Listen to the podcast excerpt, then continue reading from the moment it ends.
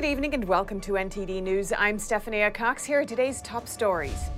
Former President Trump facing a total of ninety-one charges in multiple indictments. This after a fourth indictment in Georgia. What's his next move? And how does this fourth indictment compare to the third? We look at the similarities and the differences. An offer to help Trump and a call for him to drop out. How his top twenty twenty-four contenders react to the latest indictment and what the White House says about the Justice Department. Hunter Biden's top attorney is withdrawing from his case, and a former F B I agent said that the Biden transition team was tipped off about a planned interview with the son of the president-elect. The death toll continues to climb in the Hawaiian wildfires. President Biden addressing the disaster for the first time today, laying out plans for FEMA to provide assistance.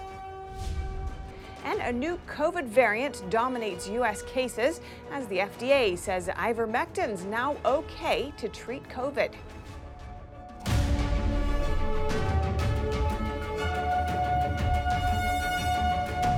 Former President Trump is facing a total of ninety-one charges after a fourth indictment in Georgia.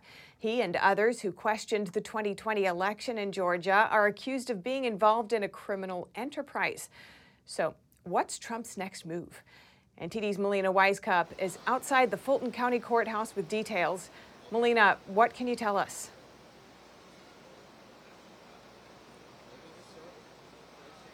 So there are a couple of avenues that Trump's defense team could take here. They could claim the First Amendment, saying that the president's uh, challenging the election results is within his rights because it's protected by free speech. That's one avenue they could take.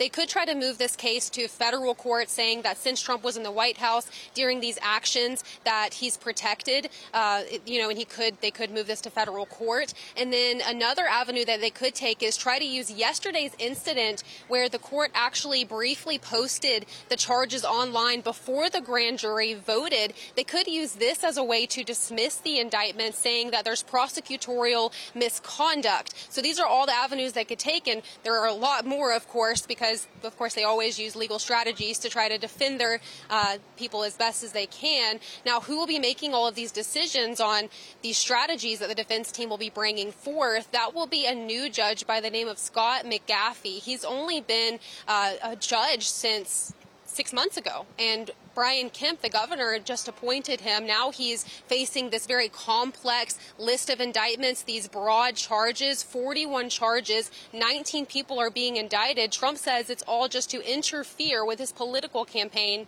for the White House. Here's how Trump has since responded to these indictments.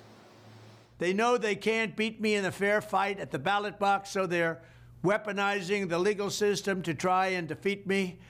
And you know what? This is the greatest political movement of all time. It's going to make America great again. There's never been a movement like it, and they're not going to let it happen. And Trump is responding to this by holding a press conference on Monday in New Jersey, just detailing uh, his investigation into what he calls election fraud here in the state of Georgia. So what's different about the Georgia case? Well, as far as appearance, there are many differences. The sheriff here in Fulton County has says he does, has said he does not plan to give Trump any special treatment, meaning that a mugshot could be taken if they don't make any prior arrangements with Secret Service to avoid this, as they did in those previous indictments. It also could be televised because of Georgia law, unless the judge tries to bar media from getting in. That is, if Trump is arraigned here in Georgia and it doesn't move to a federal court. But ultimately, we have no idea when Trump will be here in Georgia, if or if he'll come at all. And instead uh, make a decision, try to, you know, make a court decision from uh, where, you know, his home, have his attorneys come in and just do this uh, separately. So we won't know if he'll come, but the, ju- the D A has given them until Friday of next week to come and surrender to these charges. Thanks for that update, Melina. We'll be checking in with you again soon as you continue to track this story for us in Georgia. And Georgia prosecutors also charged eighteen more people besides former President Trump. Let's take a closer look at the other individuals involved in this case. Conspiracy. The Fulton County District Attorney says the nineteen defendants all conspired to overturn the results of the twenty twenty presidential election in Georgia. Some notable defendants besides Trump are former White House Chief of Staff Mark Meadows, former New York Mayor Rudy Giuliani, who worked as Trump's attorney, and Justice Department official Jeffrey Clark, who allegedly advanced Trump's efforts to question his election loss in Georgia. Giuliani released a statement on Tuesday morning, calling the indictment the next chapter in a book of lies with the purpose of framing President Donald Trump and anyone willing to take on the ruling regime. Furthermore, prosecutors charged six lawyers, a former White House aide, three of sixteen Georgia Republicans who signed a certificate stating that Trump had won the state, the former director of Black Voices for Trump, a pastor, a publicist, a bail bondsman, and the elections director in Coffee County. The ninety-eight page indictment describes all nineteen defendants as members of a criminal organization that operated in Georgia and other states. And now that former President Trump has been indicted for the fourth time, how are the Georgia state charges different from the federal charges in the third indictment? N T D's legal correspondent Arlene Richards breaks down the differences. Georgia District Attorney Fani Willis announced charges against Trump on Monday evening. The indictment alleges that rather than abide, abide by Georgia's legal process for election challenges, the defendants engaged in a criminal racketeering enterprise to overturn Georgia's presidential election result. Trump and others have been charged in connection with alleged efforts to overturn the twenty twenty presidential election results in Georgia. The former president has been charged with thirteen of the forty-one counts, including violating the state's Racketeer Influenced and Corrupt Organization Act, or RICO. RICO is most often used to tackle organized crime rings using intimidation tactics to gain money illegally. Overall, the indictment accuses all of the defendants of refusing to accept that Trump lost the twenty twenty presidential election to Democrat Joe Biden, and that they knowingly and willfully joined a conspiracy to unlawfully change the outcome of the election in favor of Trump. Collectively, the defendants have been characterized as a criminal enterprise that continuously carried out criminal activities for a common purpose. Some of the other charges against Trump include solicitation of violation of oath by a public officer, conspiracy to commit forgery in the first degree, and conspiracy to commit filing of false documents.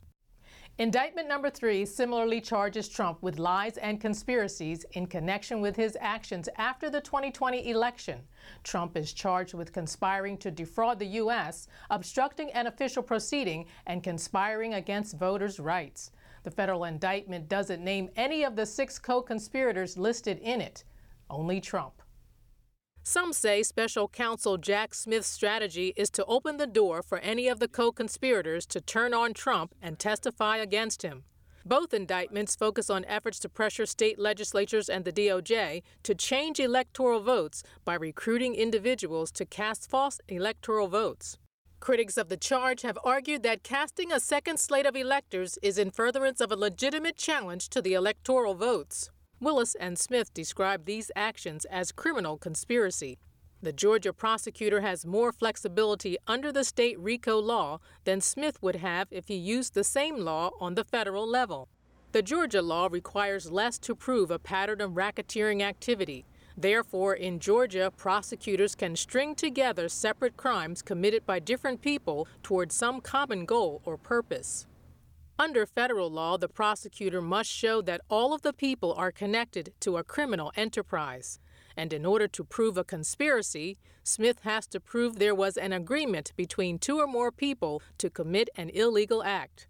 In each case, Willis and Smith must prove their charges beyond a reasonable doubt at trial. Arlene Richards, N T D News. Trump's top contenders in the G O P primary reacting to the latest indictment in Georgia. That says the Biden administration tries to stay away from talking about Trump's legal battles. N T D's Iris Tao has more from the White House. Former President Trump is getting both support and criticism from his twenty twenty-four White House Republican contenders. Florida Governor Ron DeSantis on Tuesday condemned the legal strategy used to indict Trump and calling it an attempt to criminalize politics. A RICO statute, which was really designed to be able to go after organized crime, uh, not necessarily to go after uh, political activity. And so uh, I think it's an example Uh, of this criminalization of politics. And conservative entrepreneur Vivek Ramaswamy offered to help Trump, saying in a Monday tweet that he'd write an amicus brief to the court to show his support, saying prosecutors should not be deciding U S presidential elections. But not every Republican candidate is on Trump's side. Former Arkansas Governor Asa Hutchinson on Tuesday again called for Trump to drop out of the race. That Donald Trump should withdraw from the race, and that case is only made stronger with every Uh, indictment and case that is brought against him. And we're also seeing a split of opinions in Congress. Democratic leadership responded in a statement saying no one, not even the president, is above the law. But Republican House Speaker Kevin McCarthy wrote that justice should be blind, but Biden has weaponized government against its leading political opponent. And all this unfolds as the White House continues to try to stay away from directly commenting on Trump's legal issues. But it did say today that President Biden has spoken on several occasions about protecting the democracy.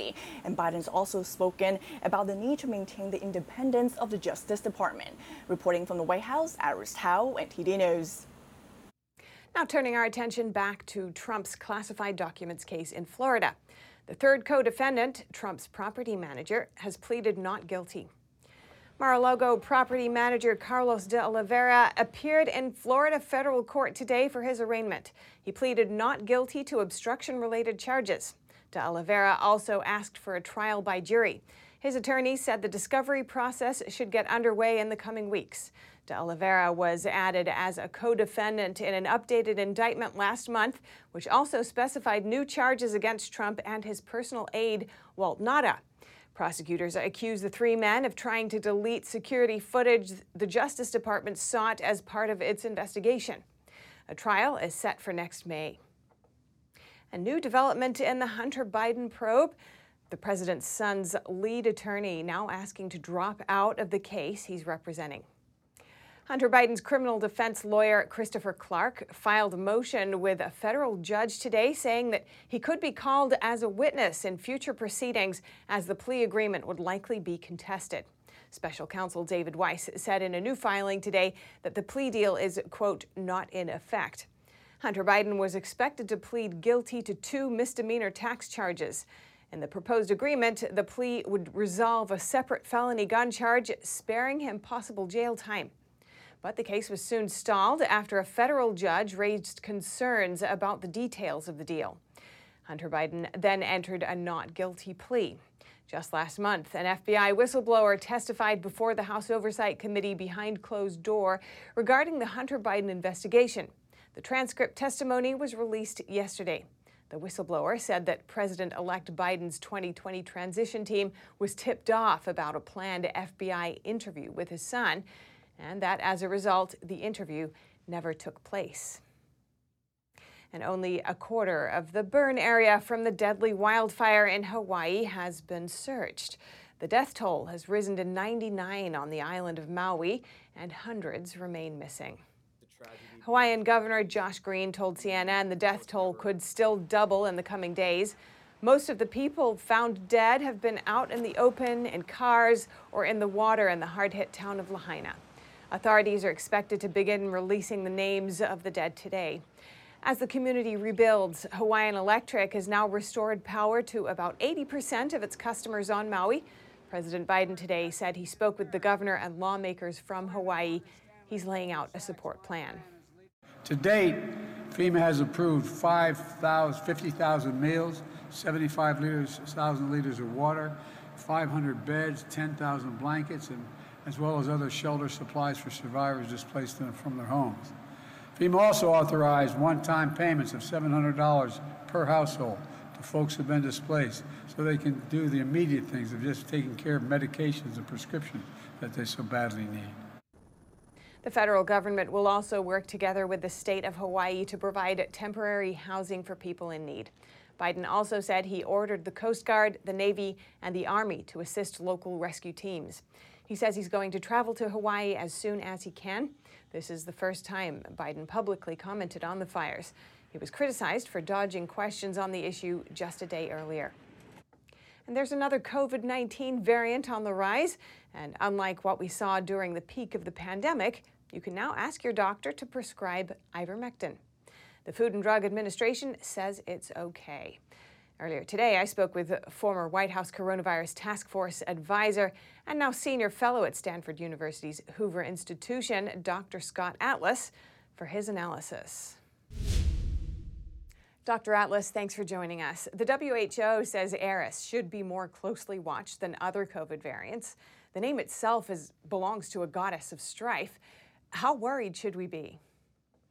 Well, I don't think we should be uh, as worried as uh, as some people are saying, because this is the actual expectation from a virus that is now endemic. Endemic means it will be here forever, essentially, just like four or five other coronaviruses are. This is the expected outcome of pandemic, where we see variants persist that are still contagious, but they are far less lethal. And there is no evidence that this variant is increasing the amount of serious or hospital-requiring infections or deaths. This is exactly what we should expect.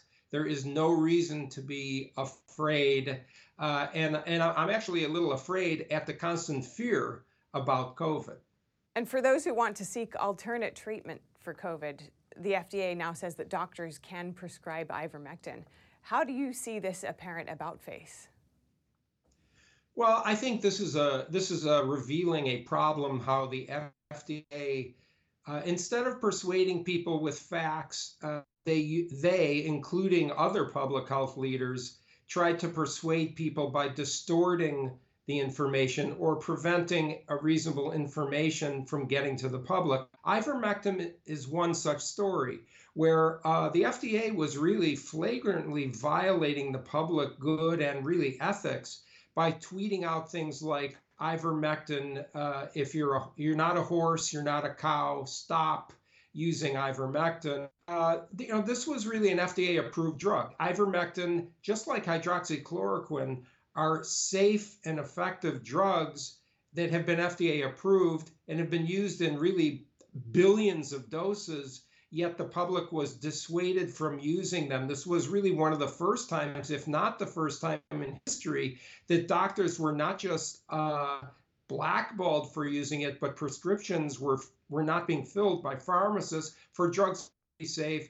Both of these drugs, hydroxychloroquine and ivermectin, had a what's called mechanism of action that would indicate that they might work. There was uh, differences in clinical data on using these drugs, yet the F D A was really uh, harming the public and dissuading people from using drugs that could have worked, particularly when there was nothing else that was working. So uh, now they're backtracking.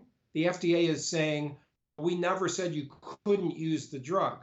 But when you when you really inform the public in a way that makes them afraid of using a drug, they didn't just stop the use of the drug. They stopped the use of the drug in adequate clinical trials that might have shown efficacy and saved lives. Doctor Scott Atlas, senior fellow at Stanford's Hoover Institution and former advisor for the White House Coronavirus Task Force. Thank you so much. Thank you. Coming up, the Illinois Supreme Court's recent ruling to uphold the state's ban on certain firearms is eliciting strong criticism from citizens and from an elected law enforcement official as well. When are Americans going to see some relief at the pump? We have some money-saving tips. And tensions escalate as the Russian Navy boards a cargo ship. And Russia hits residential Ukraine with overnight strikes. Witness the aftermath after the break.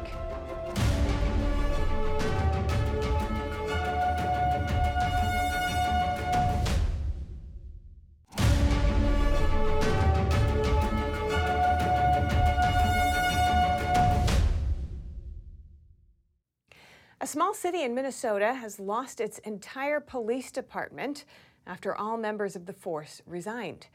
Goodhue is located in the southeastern part of the state, and its population is just barely over a thousand. Mayor Ellen Anderson Bach said that the resignation was due largely to the city's low salaries. Goodhue's current law enforcement will remain on duty until August twenty-fourth, and the city's police chief said that right now he can't find anyone who's willing to join the force. But Anderson Bach reassured residents, saying that police coverage will not be an issue as the county's sheriff's office will patrol the city. Remember the six-year-old Virginia boy who shot his first grade teacher? Now his mother is being held accountable. twenty-six-year-old Deja Taylor was charged with felony child neglect back in April and pleaded guilty today. As part of a plea deal, prosecutors agreed to drop a misdemeanor count of recklessly storing a firearm so as to endanger a child, which could have put her behind bars for six years.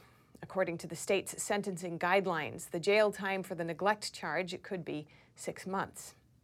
The shooting incident occurred back in January, and as a result, the teacher was hospitalized for two weeks and has gone through multiple surgeries. And after the Illinois Supreme Court ruled to uphold the state's ban on certain firearms, Illinois citizens are speaking out, voicing strong opposition to the law. As we're always disappointed when uh, the Illinois Supreme Court does not follow the Constitution as it's written, and they kind of go and uh, make decisions on how they would like the Constitution to uh, read instead of how it actually does read. Sheriff Jeff Bullard from Illinois' Jefferson County is referring to the state's gun ban law. It requires owners of banned weapons to report to the Illinois State Police. Our deputies won't be enforcing it because we know it violates the Second Amendment of the Constitu- uh, Constitution, and we have a duty to uh, uphold our oath. But the Illinois Supreme Court just voted to uphold the ban on Friday. The governor commended the decision in a written statement. This is a common-sense gun reform law to keep mass killing machines off of our streets and out of our schools, malls, parks, and places of worship. However, Sheriff Bullard disagrees, contending that banning firearms won't solve the complex problem of gun violence. Uh, it's never the gun that kills people, it's the person holding it. Additionally, attorney Brian Drew of Drew Law Group contends that this legislation won't curb gun violence, but violates citizens' rights. He cites Illinois Supreme Court Justice Mary Kay O'Brien, one of the three justices who dissented from the ruling. The justice cited sixty percent of all uh, crimes committed in Illinois with guns or with guns that were purchased outside of the state of Illinois. Um, in addition to that, uh, A R fifteens aren't used in uh, mass shootings here in Illinois. Unfortunately, um, mass shootings do happen. Uh, but many times they happen with other weapons, and it's by people who are, should not legally have the weapons to start with.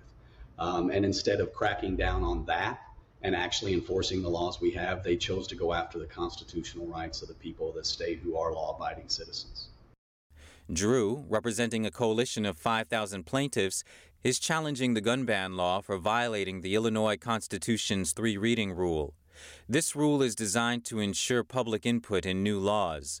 Drew asserts that lawmakers employed a gut-and-replace tactic, stripping a bill that was about insurance and inserting gun ban language instead. Frankly, it's beneath government to do things like that. You shouldn't be using trickery and gamesmanship to pass laws that deal with the Constitution, and more importantly, this law.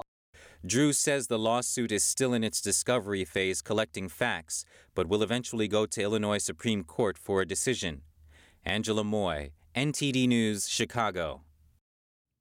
Turning now to the economy, what are some factors that could push ga- gas prices up even further? Or could they fall by Labor Day weekend? And how can you save on gas? N T D Business's Don Moss speaks with an analyst from Gas Buddy. And now here with me is Patrick DeHaan, head of petroleum analysis at Gas Buddy.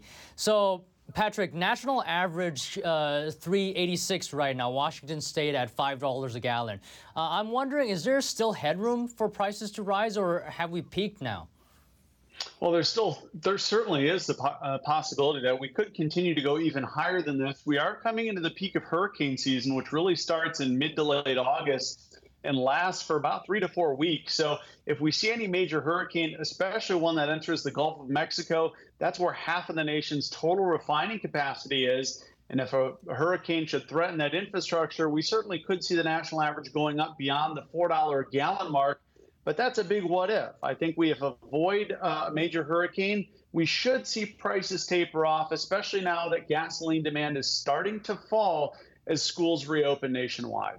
Going into the Labor Day weekend, how are prices going to look like? I think that gas prices will likely inch a little bit lower by Labor Day, probably not much. The national average may be between three seventy-five to three eighty-five a gallon, so not a huge departure from where we are today, but it's going to be abnormal, that is, for gas prices that are higher closing the summer driving season this year compared to the normal year, which features typically gas prices declining going into the closing innings of summer. In your opinion, what has been the biggest factor influencing prices uh, here at the pump in the U S? Well, a lot of what we've seen with gas prices suddenly rising has been uh, really two major issues that have arisen. First and foremost, Saudi Arabia cutting oil production, which it announced in June. Starting in July, it has now extended those cuts into both August and September. That's been pushing up the price of oil, as is Russia now joining in on those production cuts. In addition, the heat wave that the United States saw several weeks ago caused unexpected outages at some of those large refineries down in Texas and Louisiana. That contributed to the big surge in gas prices as well. Long-term wise, perhaps maybe next year, where, where do you see uh, oil prices trending? Well, I think there certainly could be more upward pressure going into twenty twenty-four, especially if the economy continues to improve. If the Federal Reserve starts to taper off of interest rates, that could start to contribute to rising G D P. At the same time, that could also contribute to an American consumer who starts to consume more fossil fuels, gasoline, diesel, and jet fuel. And the big wild card is, will OPEC, which has projected or planned on production cuts in twenty twenty-four, stick with those production cuts? It's going to be a very delicate balancing act, but I do think that twenty twenty-four may see higher oil prices than what we saw this year. I see, I see. So I'm here in New York, uh, three dollars and ninety cents a gallon. Do you have any money-saving tips or even gas-saving tips? Well, I mean, as you mentioned, gas prices are now starting to go above the year-ago levels in about thirteen different states. I always would urge motorists to shop around before filling their tank. For any last-minute Labor Day travel as well, motorists that cross state lines would be well advised to make sure they're filling up on the right side of those state lines, where prices can vary by twenty to fifty cents a gallon. All right, thank you so much today, Patrick. Pleasure speaking with you. My pleasure. Thanks for having me. Turning to international news, Russia launched overnight airstrikes throughout Ukraine. Russia says it hit military targets. However, Ukraine is reporting extensive damage to residential areas. N T D's Jason Perry has the update. Stop it, John! On Tuesday, the Russian Defense Ministry released footage of the Russian Navy boarding a cargo ship and questioning the crew. Keep calm, keep calm, and listen to me! Okay. The cargo ship bore the flag of Palau, an island nation in the Pacific. A Russian officer can be heard asking the crew why they did not respond to the Russian warship's request to stop the engine.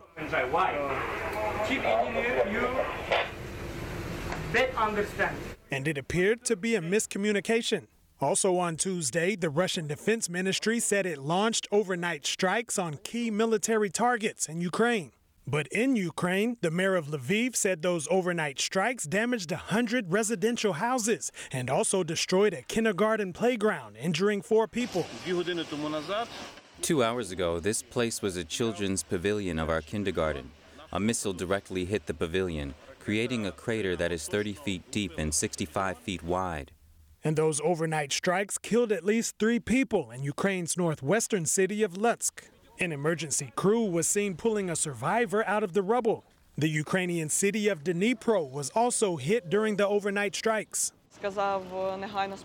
We were running to the basement when we heard the third explosion. There was a fourth explosion while we were sitting in the basement. It was very scary. I don't have words to describe my feelings.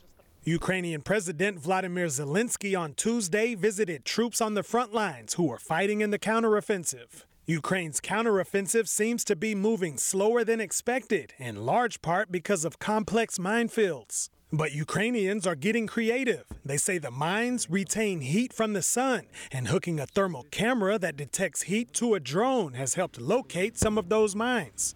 And if that wasn't creative enough, volunteers have turned an excavator into a demining machine, and it can even be driven with a remote control. The United States recently announced it will be sending additional mine clearing equipment to Ukraine as well. It's part of a new two hundred million dollars assistance package for Ukraine. Jason Perry, N T D News. Coming up, what's Georgia's strongest argument against Trump? And could the former president's defense gain anything from the leak of the charges? We explore with a legal counsel. California has a new plan to promote freedom in education. Critics say some of the state's other proposed laws do the exact opposite and hinder parents' involvement. And a record surge in homelessness in the U S. A study found that it's risen by at least eleven percent since last year. Some blame COVID lockdowns. Find out why when we come back.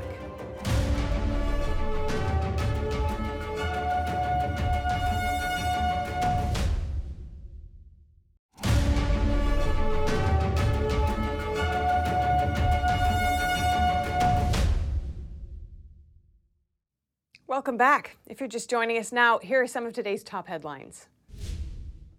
At least ninety-nine people confirmed dead in the Hawaiian wildfires. President Biden addresses the disaster for the first time, outlining federal aid and saying he will visit Hawaii as soon as possible. Hunter Biden's lead defense attorney, Christopher Clark, is asking to drop out of the case. The attorney says he could be called in as a witness, as the plea agreement is likely to be investigated. A grand jury in Georgia's, Georgia indicts former President Trump over his actions following the twenty twenty elections. The indictment includes thirteen charges against Trump and lists eighteen co-defendants.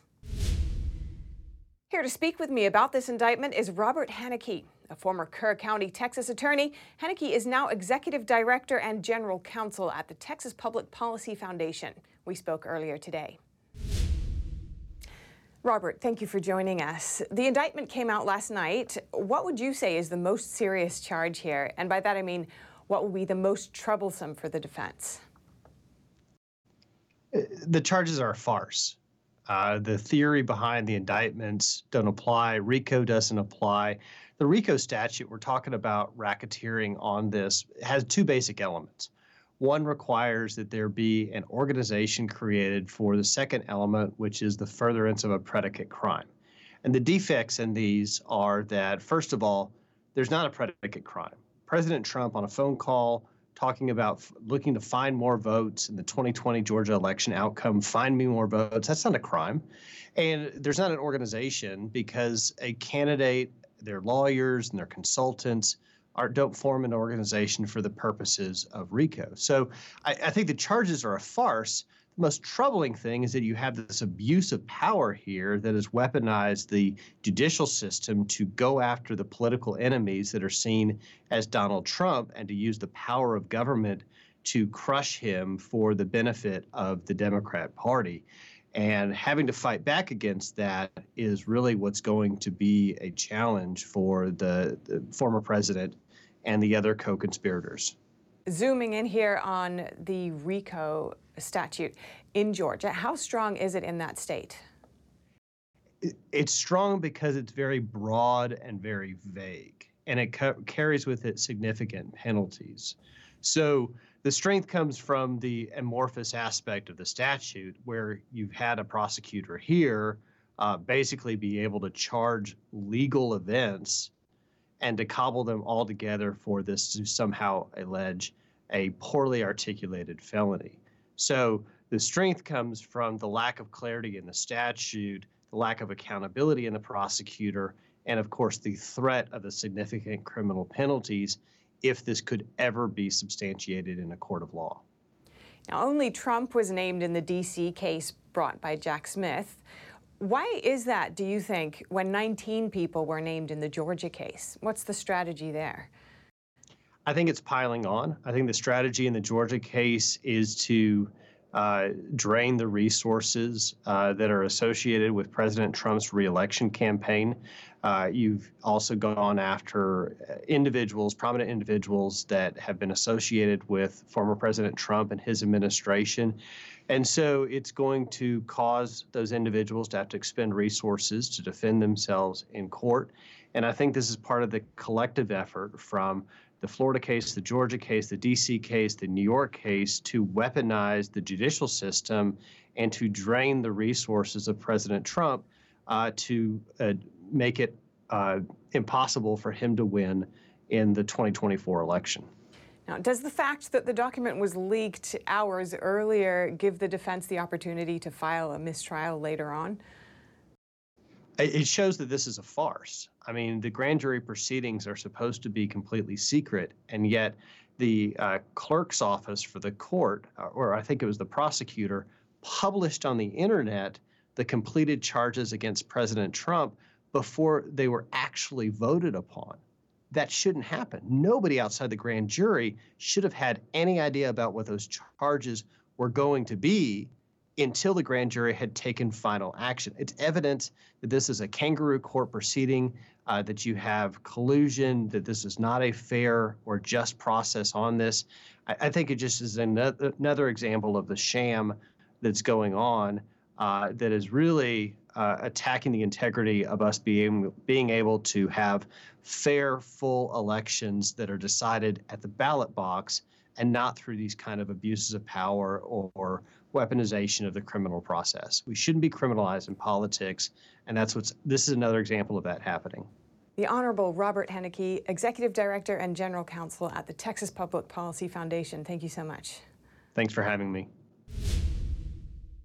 California's governor plans to promote educational freedom. He promises to allow parents to participate in children's learning and create a safe campus without political censorship. But critics point to existing bills that they say would infringe on parental rights. Governor Gavin Newsom and first partner Jennifer Siebel Newsom announced California's Family Agenda on Monday, aimed at promoting educational freedom. We believe in children's right to thrive. We, we believe in parents' rights to decide and support their kids. We, we believe uh, that kids have the right to learn and, and, and the right to succeed. It consists of four factors: freedom to decide, freedom to thrive, freedom to learn, and freedom to succeed. It would allow parents to participate in children's learning, create a safe campus, and offer healthy meals and mental health care. It also guarantees the freedom to learn without political censorship. This comes after Moreta and Chino Valley school districts voted to notify parents if their child identifies as transgender in school.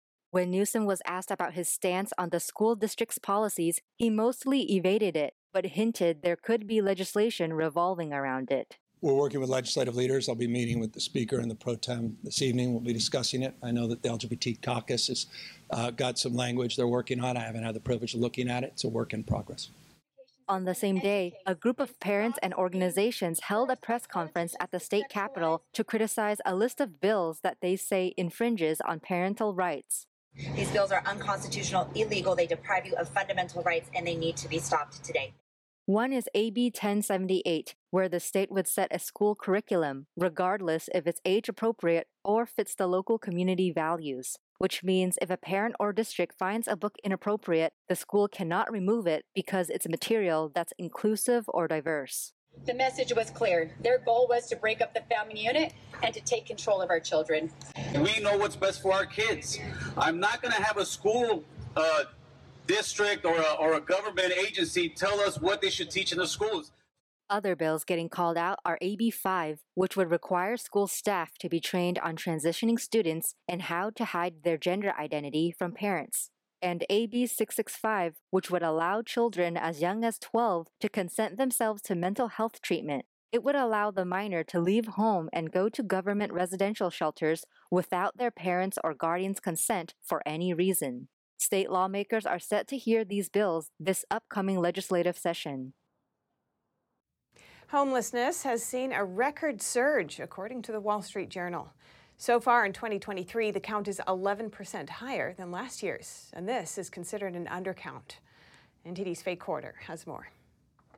America is currently experiencing a record surge in homelessness. Even a conservative estimate puts the number of homeless at over five hundred seventy-seven thousand people. You see it a lot more at at, at, at red lights, downtowns. Um, I travel a lot. Um, I travel around the country a lot. There's not a downtown that I've been to that you don't see a, a high uh, homeless population. Trent Griffin-Broff runs a transportation service that helps the homeless. He says he's definitely seen a spike in the homeless rate. Even internationally, I recently just got back from Toronto. Same thing. Griffin-Broff believes it's mainly related to covid nineteen. A study by the Wall Street Journal found that key reasons include the COVID lockdowns and all the things associated with it, the end of pandemic spending, the end of eviction moratoriums, inflation, and high housing costs. If you had a homeless problem, you know, before. You've just multiplied that fourfold at a minimum. Nellie Vasquez-Rowland is the former president of a Safe Haven Foundation, a nonprofit dedicated to helping the homeless. She says the homeless situation was already bad, largely because of mass incarceration. This locked up many people who had issues. Poverty-related issues, substance abuse issues, mental health issues. And um, in an effort, you know, to get tough on crime, you know, we, we created these laws that had the unintentional consequences of really incarcerating people that did not have access to treatment. If you or someone you know is experiencing homelessness, there may be local emergency shelters that can help. An organization called Feeding America has sixty thousand food pantries throughout the United States. They give free food to those in need. And many churches offer emergency shelter services. Faye Corder, N T D News. Coming up in the N F L, a pair of A F C East rivals have added big-name players this week. Will either Dalvin Cook or Ezekiel Elliott turn them into contenders? An old military base in California is undergoing a makeover. In a few years, it will be one of the largest parks in the nation. Stay tuned for more when we come back.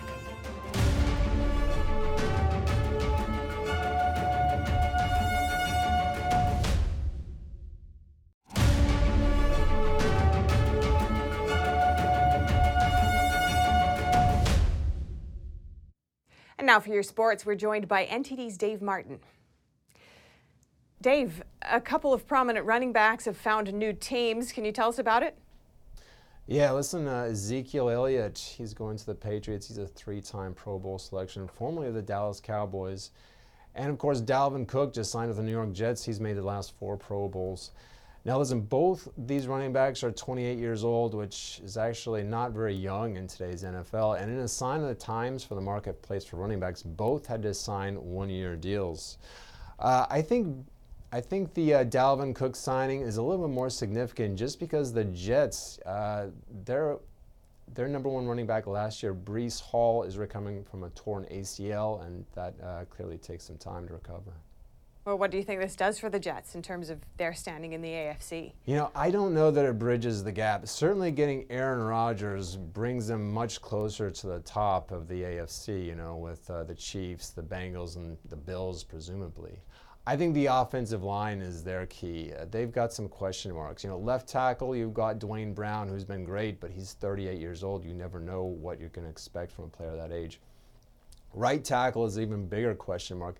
They'd like Mekhi Becton, I'm sure, to grab that right tackle spot.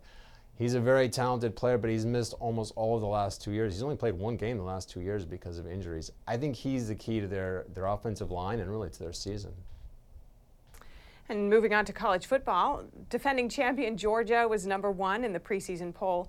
How much stock do you put into that? Very little. I mean, no games have been played yet. And Georgia, I mean, I don't, I don't think they're necessarily wrong about Georgia, but no team has won three titles in a row in almost a century. I think the big thing here, though, is seeing Alabama down at number four. And this is a program that's won six of the last fourteen national titles. They haven't won it each of the last two years, which for them is almost a drought. This, I think this is really going to motivate Nick Saban. I think he's going to relish the role of the underdog, if you can even call him them. I think both now both them and Georgia are going to have to replace their starting quarterbacks, but I see Alabama getting back to the winner's circle and bringing home the title this year. Now, were there any surprises in the poll? You know, Clemson, seeing them at number nine was a little bit surprising, only because they've been very good under Dabo Swinney, no matter really who they have playing. I mean, they've won two national titles under them. Oklahoma down at number twenty. It's always weird to see them that far down. Granted, they're coming off a losing season and a relatively new head coach. I think there's, I think this season though, I think if you look at the top of the polls, ten of the top twelve teams are either in the Big Ten or the S E C or will be next year. You know, with this conference realignment, the rich got richer. I think one of the major things that people are going to be talking about this year too is kind of the demise of the Pac twelve. I think there's going to be a lot of sentiment over that. And I think that's going to be a major storyline going forward. Now, shifting gears to baseball, it appears that Shohei Ohtani will miss his next pitching start. Is he injured? You know, they're calling it arm fatigue. So I guess he's just tired. Uh, that that seems to be the, uh, the presumed um, rumor about this. Uh, but they still have him in the lineup as a hitter, and he's a very good hitter. I mean, he's got forty-one home runs, which leads all of baseball. But overall, the Angels, this is, they're having some problems. You know, Mike Trout is still out with an injury. He's been out for six weeks. He's a three-time M V P. Uh, meanwhile, they've been losing ground. They're now seven games out of a playoff spot with him and um, Ohtani not injured. Things are really, really looking bleak for them to get back into the race. Dave, thanks for joining us. Thank you, Steph. And next, an old military base is getting a makeover in Southern California, making history and turning into one of the nation's largest municipal parks. N T D's Christina Corona showcases its impressive scale. Irvine's newest park is said to become one of the largest in the United States, boasting expansive grounds and diverse recreational offerings. The Great Park has a rich history as the former Marine Corps Air Station El Toro, and its thirteen hundred acres embrace recreation, competitive sports, cultural activities, and the natural environment. When the base was closing in nineteen ninety-nine, um, what happened was there was a lot of discussions about what that would transform into, and by two thousand two, um, on the March ballot was Measure W. And that really meant that we were going to decide whether it was going to be an airport or a park. And the county overwhelmingly voted to have it become a park. And that was the beginning of what is now the Great Park. After twenty years of effort, Khan said with their increased funding, they now have the opportunity to build the original framework plan with several new amenities. Right now, the park consists of the sports complex, which has the soccer stadium, the softball stadium, um, the ice skating rinks. But what we're really excited about is what's coming forward, and that's the Botanical Garden, the Veterans Memorial Park, uh, the lakes, the meadow, the forest. And just how long will it take until the new park is completed? So it's going to be in phases. So the framework plan is looking at from now till about eight years out. And within those eight years, um, you know, right now we're doing demolition and grading. And are there any plans for preserving the historical significance of the old military base? Oh, absolutely. As we're demolishing, um, involved in demolition right now, we're saving aspects of the old El Toro base.